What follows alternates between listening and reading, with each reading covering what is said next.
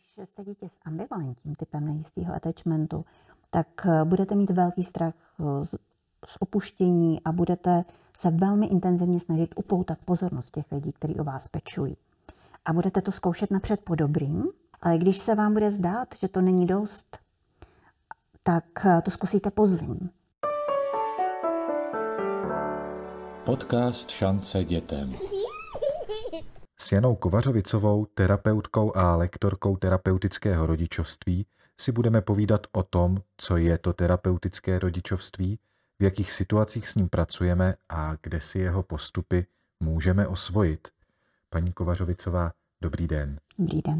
Já když jsem nad tím přemýšlel, tak jsem si říkal, že abychom si zodpověděli, co to terapeutické rodičovství je, bude asi nejlepší začít tím, v jakých těch situacích eh, se uplatňuje. Terapeutické rodičovství je určené pro děti, které utrpěly vývojové trauma. A je to speciální typ rodičovství, který vlastně pomáhá dítěti zároveň vyléčit se z traumatu, že to má nejen výchovnou složku, ale i tu složku léčebnou.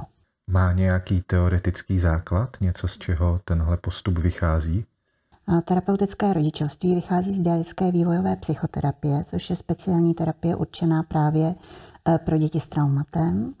A velmi často v tom zahraničním kontextu se mluví o DDP Informed Therapeutic Parenting, to znamená terapeutické rodičovství vycházející z vývojové diadické terapie.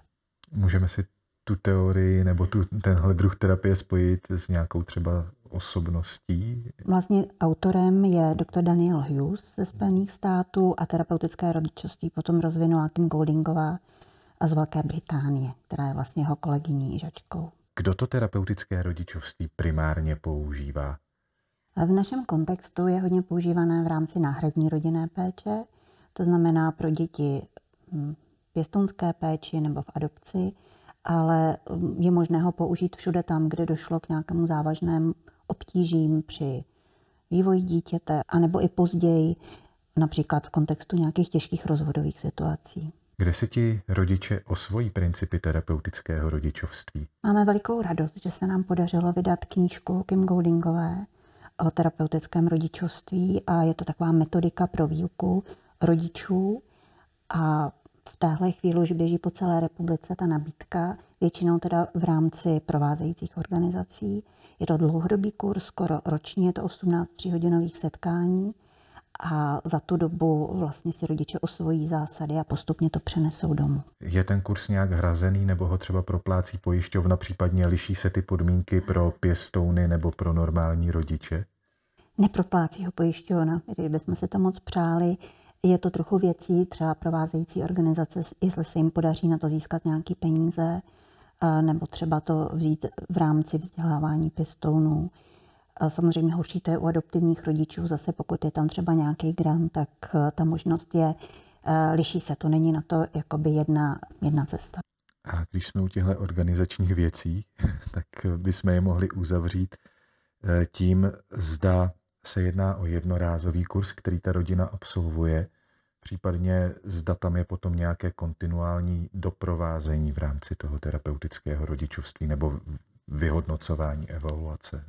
Obecně vlastně v téhle chvíli se ukazuje, že jsou nějaké přípravy, kam chodí náhradní rodiče a tam poprvé by měli slyšet o terapeutickém rodičovství, ale přitom ještě spoustu dalších informací a rodiče ještě to dítě nemají doma. Takže se to neúplně umějí představit, tak se tam nerozvíjí. Podle výzkumů, které proběhly ve Velké Británii, se ukazuje, že nejefektivnější je, když rodiče projdou kurzem terapeutického rodičovství rok, dva po přijetí dítěte, to znamená ve chvíli, kdy už dítě mají doma s nějakými konkrétními obtížemi, ale současně ty obtíže se ještě nerozvinuly a nejsou tak závažní. Potom samozřejmě dál e, je vhodný, pokud e, jsou provázený organizací, která zná terapeutický rodičovství, jeho principy a současně pokud ty problémy se nějak rozvinuje, to horší a neúplně to zabírá, tak je možný nastoupit do terapie, do té vývojové diadické psychoterapie, která už je po celé republice v nabídce. Máte nějaký způsob, jak vlastně sledovat, zda je ta aplikace v praxi úspěšná, zda si s tím ty rodiny umí poradit, zda to funguje tak, jak má, řekněme? Eh, my jsme napřed vycházeli z výzkumu právě ve Velké Británii, kde to terapeutické rodičovství už je nabízené do standardně. A v téhle chvíli zkoušíme si dělat i výzkumy u nás v České republice. Jsou dotazníky, které dostávají účastníci přístupu do kurzu terapeutického rodičovství a při jeho ukončení a půl roku po něm, rok po něm, je to statisticky zpracováváno mm, s pomocí nadace Sirius a v téhle chvíli jsou velmi pozbudivé ty výsledky. Jaké cíle si vlastně ta rodina v rámci terapeutického rodičovství na základě toho kurzu stanovuje? Mluvíme o děti s vývojovým traumatem a vývojové trauma ovlivňuje život dítěte v mnoha podobách. Mění vlastně pohled dítěte sama na sebe, na ostatní lidi, na okolní svět. Dítě velmi často si připadá špatné, nemilované, nehodné lásky, protože bylo opuštěné většinou biologickými rodiči, prošlo týráním, zneužíváním, zanedbáváním a to musí mít nějaký důvod. A dítě to většinou pochopí tak, že ten důvod je ono samo. Lidi vnímá jako nedůvěryhodné, jako někoho, kde, kdo dítě ohrožoval, kdo mu ubližoval, na koho není možné se spolehnout. A svět jako výstup, který je nebezpečný a není vhodný pro zkoumání. A to samozřejmě potom přináší obtíže v každodenním životě. Umím si představit, že tyhle emoce mohou být eh, v tom dítěti jaksi zakořeněnější, čím starší je. S jak starými dětmi se v rámci téhle terapie vlastně běžně pracuje? Určitě čím díl dítě žilo v rodině, kde mu nějak ubližovali a bylo to pro ně hodně složité, eh, tím je to horší, ale nelze říct, že třeba děti, které přímo z porodního sálu už přecházely do náhradní rodinné péče k adoptivním rodičům, by ty problémy nebo obtíže neměly. Ukazuje se, že nejde jenom o tu dobu po narození, ale určitě i tu dobu před narozením, kdy maminky mnohdy žijí na ulici, je tam domácí násilí, návykové látky, současně už ten samý okamžik početí může být spojený s nějakým násilím. Pak přichází ten předěl porodu, kdy dítě ztrácí velmi často mm, biologickou mámu, s kterou, kterou se cítí být součástí, je devět měsíců s ní spojený, zná důvěrně její dech, její tep, její hlas a najednou všechno pryč a děti i z pohledu vývojové psychologie se do roku, roku a půl cítí být součástí své mámy. Najednou ta máma mizí a to je, jako kdyby vás rozřízli na půl. Mluvíme o takzvaném primárním zranění. A takže nasčítá se to. Jaké techniky může ten rodič právě potom používat v rámci terapeutického rodičovství? Případně liší se to nějak, protože ta attachmentová teorie a tak je stále populárnější, takže rodiče obecně se snaží děti vychovávat takovým přívětivějším eh, stylem. Liší se to nějak, ty postupy právě terapeutického rodičovství od takového toho moderního aktivního rodičovství? Když mluvíme o rodičovství a o výchově, tak většinou máme eh, na mysli sociální učení. To znamená, dítě se nějak chová a my skrz výchovu mu ukazujeme, jaký chování je přijatelný, jaký je nepřijatelný, přijatelný odměňujeme, nebo žádoucí odměňujeme a nepřijatelný neodměňujeme, případně trestáme. A jsou tři takové základní typy rodičovství od autoritářského přes liberální s nějakým demokratickým středem, o kterém asi v téhle chvíli mluvíte. Ale pokud mluvíme o dětech s vývojovým traumatem, tam vedle těch výchovných potřeb to rodičovství musí zohledňovat potřeby eh, vlastně terapeutické, kdy to dítě velmi často má problém vůbec napojit se na toho rodiče, navázat s ním nějaký kontakt. Eh, místo blízkého bezpečného citového pouta attachmentu většinou má vytvořený nějaký vzorce vazebního chování, spíš obraného charakteru. Mluvíme o nejistých typech attachmentu, ať už o ambivalentním, otažitým nebo dezorganizovaným. Eh, vedle toho má velký problémy zvládat svoje emoce, rozumět světu emocí, jak u sebe, u ostatních lidí, problémy ze seberegulací, obtíže v chování, že je často obraného charakteru, vidíme častý agresivní záchvaty, anebo naopak disociativní změny, problémy v kognici, kdy vlastně rodiče musí pomáhat tomu dítěti vůbec začít se znovu zajímat o svět a zkoumat ho. Jsou tam problémy kolem pozornosti, soustředění, vývoje jazyka, takže těch obtíží je hodně a je to jakoby něco navíc oproti tomu běžnému rodičovství, jak ho chápeme. A můžeme si uvést nějaký příklad toho, jak se s tímhle vlastně dá pracovat? Určitě primárně, když vychováváme dítě, tak jsme zaměření na jeho chování. Ale pokud vychováváme dítě s traumatem, tak musíme vědět proč. Proč se chová, jak se chová. Protože kdysi dávno tam byly nějaké potřeby toho dítěte, které nebyly naplněny hned dobrým způsobem, s laskavýma lidma. A z toho vyvěrají nějaké pocity a myšlenky. To znamená, jsem ohrožený, všichni jsou proti mně, nikdo se mnou nemá dobrý úmysly, musím se hodně bránit. A z toho pak vyvěrá to chování. Takže někdy mluvíme o takovým rodičovství ledovcem, kdy nahoře nad hladinou je to chování, ale pod hladinou je ukrytý ledovec, někde na jeho spodu jsou ty nenaplněné potřeby a nad tím jsou myšlenky a pocity, z kterých to dítě vlastně z toho vyvěrá pak to vlastní chování. Takže mluvíme o tom, že rodiče se musí nořit dolů po ten ledovec a vlastně dřív, než eh, najdou nějakou vhodnou intervenci na to chování, tak musí porozumět těm motivům, přijmout je a neposuzovat je a nehodnotit je, protože ty vyvěrají z traumatu a pomoct tomu dítěti potom eh, zvládnout to chování způsobem, který ho nezahambí a nevyděsí. Mohli bychom si tu metaforu ledovce a toho všeho, co je pod hladinou, malinko eh, konkretizovat a říct si třeba nějaký příklad toho, jak to vypadá u konkrétního dítěte, co všechno v té mase pod vodou se může skrývat? Tam se toho skrývá hodně. A pro rodiče někdy bývá vlastně uh, chování dítěte nesrozumitelné, protože uh, třeba dítě ráno jde k rodiči a mazlí se s ním a říká mu, ty jsi moje maminečka, vám tě nejradši na celém světě. A najednou odpoledne se přesune do úplně jiné polohy a bude řvát a bude prostě nadávat. Bude říkat, vypadni, kdo se tě prosil, aby si s ně brala. A bude používat prostý slova, které rodiče ještě třeba taky neslyšeli. A pro rodiče tohle může být naprosto ne, nepochopitelný, proč vlastně ráno s nima dítě bylo rádo a zdálo se, že i vděčný za to, že třeba vyrůstá v jejich rodině a odpoledne je to jinak. A to je jedna z obtíží, kterou děti s vývojovým traumatem mají. Že neumí vyjádřit své potřeby přímo, ale to trauma nějakým způsobem narušuje tuhle tu jejich schopnost. Když vychováváme dítě s jistým typem attachmentu, tak bude schopné říct svoje potřeby a vy jako rodič potom zvážíte, jestli je přijmete, nepřijmete, třeba se domluvíte na nějakém kompromisu, řeknete si, jak by to šlo zařídit a tak. Pokud má to dítě nějaký z nejistých typů attachmentu, tak s těma potřebama je to jinak. A ještě se to mění podle konkrétního typu attachmentu.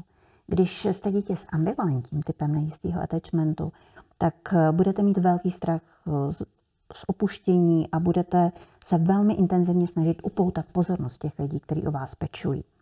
A budete to zkoušet napřed po dobrým, to je to dopolední, o čem jsme mluvili, ale když se vám bude zdát, že to není dost, tak to zkusíte po zlým. Mluvíme o takzvaném protestním chování a pustíte se do těch rodičů um, hodně divoce, ale ten cíl bude vlastně stejný. Budete chtít upoutat jejich pozornost. Pokud jste dítě s otažitým typem nejistého attachmentu, tak naopak eh, si vůbec blízkost nebudete přát. A budete se držet stranou, budete hodně samostatný a budete si dělat všechno sám. A když vám rodiče budou nabízet blízkost, protože milující rodiče blízkost nabízejí, eh, tak je budete odhánět. A rodiče zase budou v pasti, protože nebudou vědět, tak máme ještě počkat. Možná, až si řekne to dítě samo, tak my se přiblížíme, ale zatím mu teda necháme jeho prostor, ale s velkou pravděpodobností se toho nedočká. A to dítě vyroste a vlastně ta blízkost tam nevznikne, protože pro ně blízkost byla ohrožující.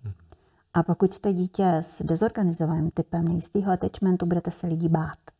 A budete se snažit je zastrašit a odehnat je od sebe co nejdál, protože vaše zkušenost je, že pokud o vás někdo pečuje, tak to skončí špatně. Potom jako rodič budete čelit dlouhým afektivním záchvatům vzteku, nadávkám, rozbíjení věcí, sebezraňování, útokům a to už pro vás vůbec nebude srozumitelný, jak na to reagovat dobře, aniž byste to dítě ještě víc vyděsil a někdy je složitý najít dobrou reakci na afektivní záchvat, kdy to dítě na vás útočí. Může ten rodič nějak sledovat e, na dítěti, na těch jeho projevech, že vlastně identifikoval tu správnou příčinu, že s ní správně pracuje, je to na těch dětech vidět? Eh, je to na těch dětech vidět, ale není to tak rychlé, jak bychom si přáli. My bychom si přáli, aby to bylo hned. Eh, rodič půjde do kurzu, přijde domů, tam se začne chovat jinak a najednou všechno bude jinak. Ale uzdrava z vývojového traumatu je dlouhodobá věc, která je spíš na měsíce a na roky. Takže vidíme jako postupné změny směrem k lepšímu, ale není to tak rychlé, jak bychom si přáli. Lze některé ty principy přenášet i do běžné výchovy, kde k tomu vývojovému traumatu nedošlo? Já si nemyslím, že by terapeutické rodičovství mohlo někomu uškodit, ale je pravda, že je to pracnější a trochu zlouhavější a možná u dětí, které měly to štěstí a vyrůstaly s milujícíma rodičema od první chvíle svého života, tak možná to není až tak potřeba. Já si to teď přehrávám v hlavě. Vlastně i tu situaci, kdy to dítě odmítá projevy vaše citové a, a musí to být teda neskutečně složité pro toho rodiče najít v tomhle eh, nějaký přístup, ale vlastně se i srovnat s tím, že to dělám v tuhle chvíli správně, že jsme s tím dítětem na dobré cestě, když tam nejsou některé ty zpětné vazby. Je to velmi nečitelné. Vedle toho další nečitelná i moment je vlastně chronologický věk dítěte. Protože my předpokládáme, že dítě v určitém věku zvládá určité věci. A máme představu ze zkušenosti, jak se chová dítě tříleté, čtyřleté, pětileté, desetileté. Ale to, co trauma dělá, že rozštěpuje ten chronologický věk od věku emočního, sociálního a kognitivního. A to dítě vlastně eh, jakoby neodpovídá našim představám. A máme dítě třeba desetileté, ale emočně se chová jako tříleté. A my v tu chvíli musíme vlastně cílit tu výchovu na to dítě tříleté a trochu pozapomenout na ten chronologický věk. Poslední otázkou bych vám rád dal prostor sdělit nějaké své přání nebo myšlenku související s terapeutickým rodičovstvím, případně s dětmi s vývojovým traumatem a jejich situací. Něco, co by podle vás veřejnost měla vnímat, slyšet. Velmi často slýcháme, že vychovávat dítě s traumatem je natolik obtížné, že to nějak neúplně jde a hodně lidí se toho třeba bojí a zdá se jim, že Eh, pěstounství není pro ně nebo náhradní rodičovství obecně. A to, co mě naplňuje velkou radostí, že tohle je cesta, která je zdlouhavá, která není jednoduchá, ale existuje.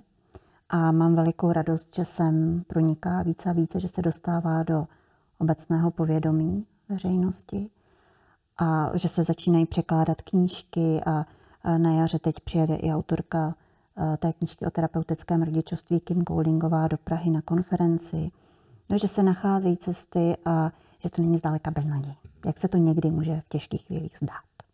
Já jenom doplním, že se jedná o jaro 2024, takže pokud posloucháte tenhle podcast ještě v roce 2023, tak ta konference je ještě před námi a pokud vás zajímá, můžete se jí zúčastnit nebo můžete se na ní přihlásit. A vám, paní Kovařovicová, moc krát děkuji za rozhovor. Děkuji. To je, milí posluchači, pro dnešek vše a připomínám, že návrhy na témata dalších podcastů nám můžete psát na názory zavináč šancedětem.cz a nebo na naše facebookové stránky Šance dětem.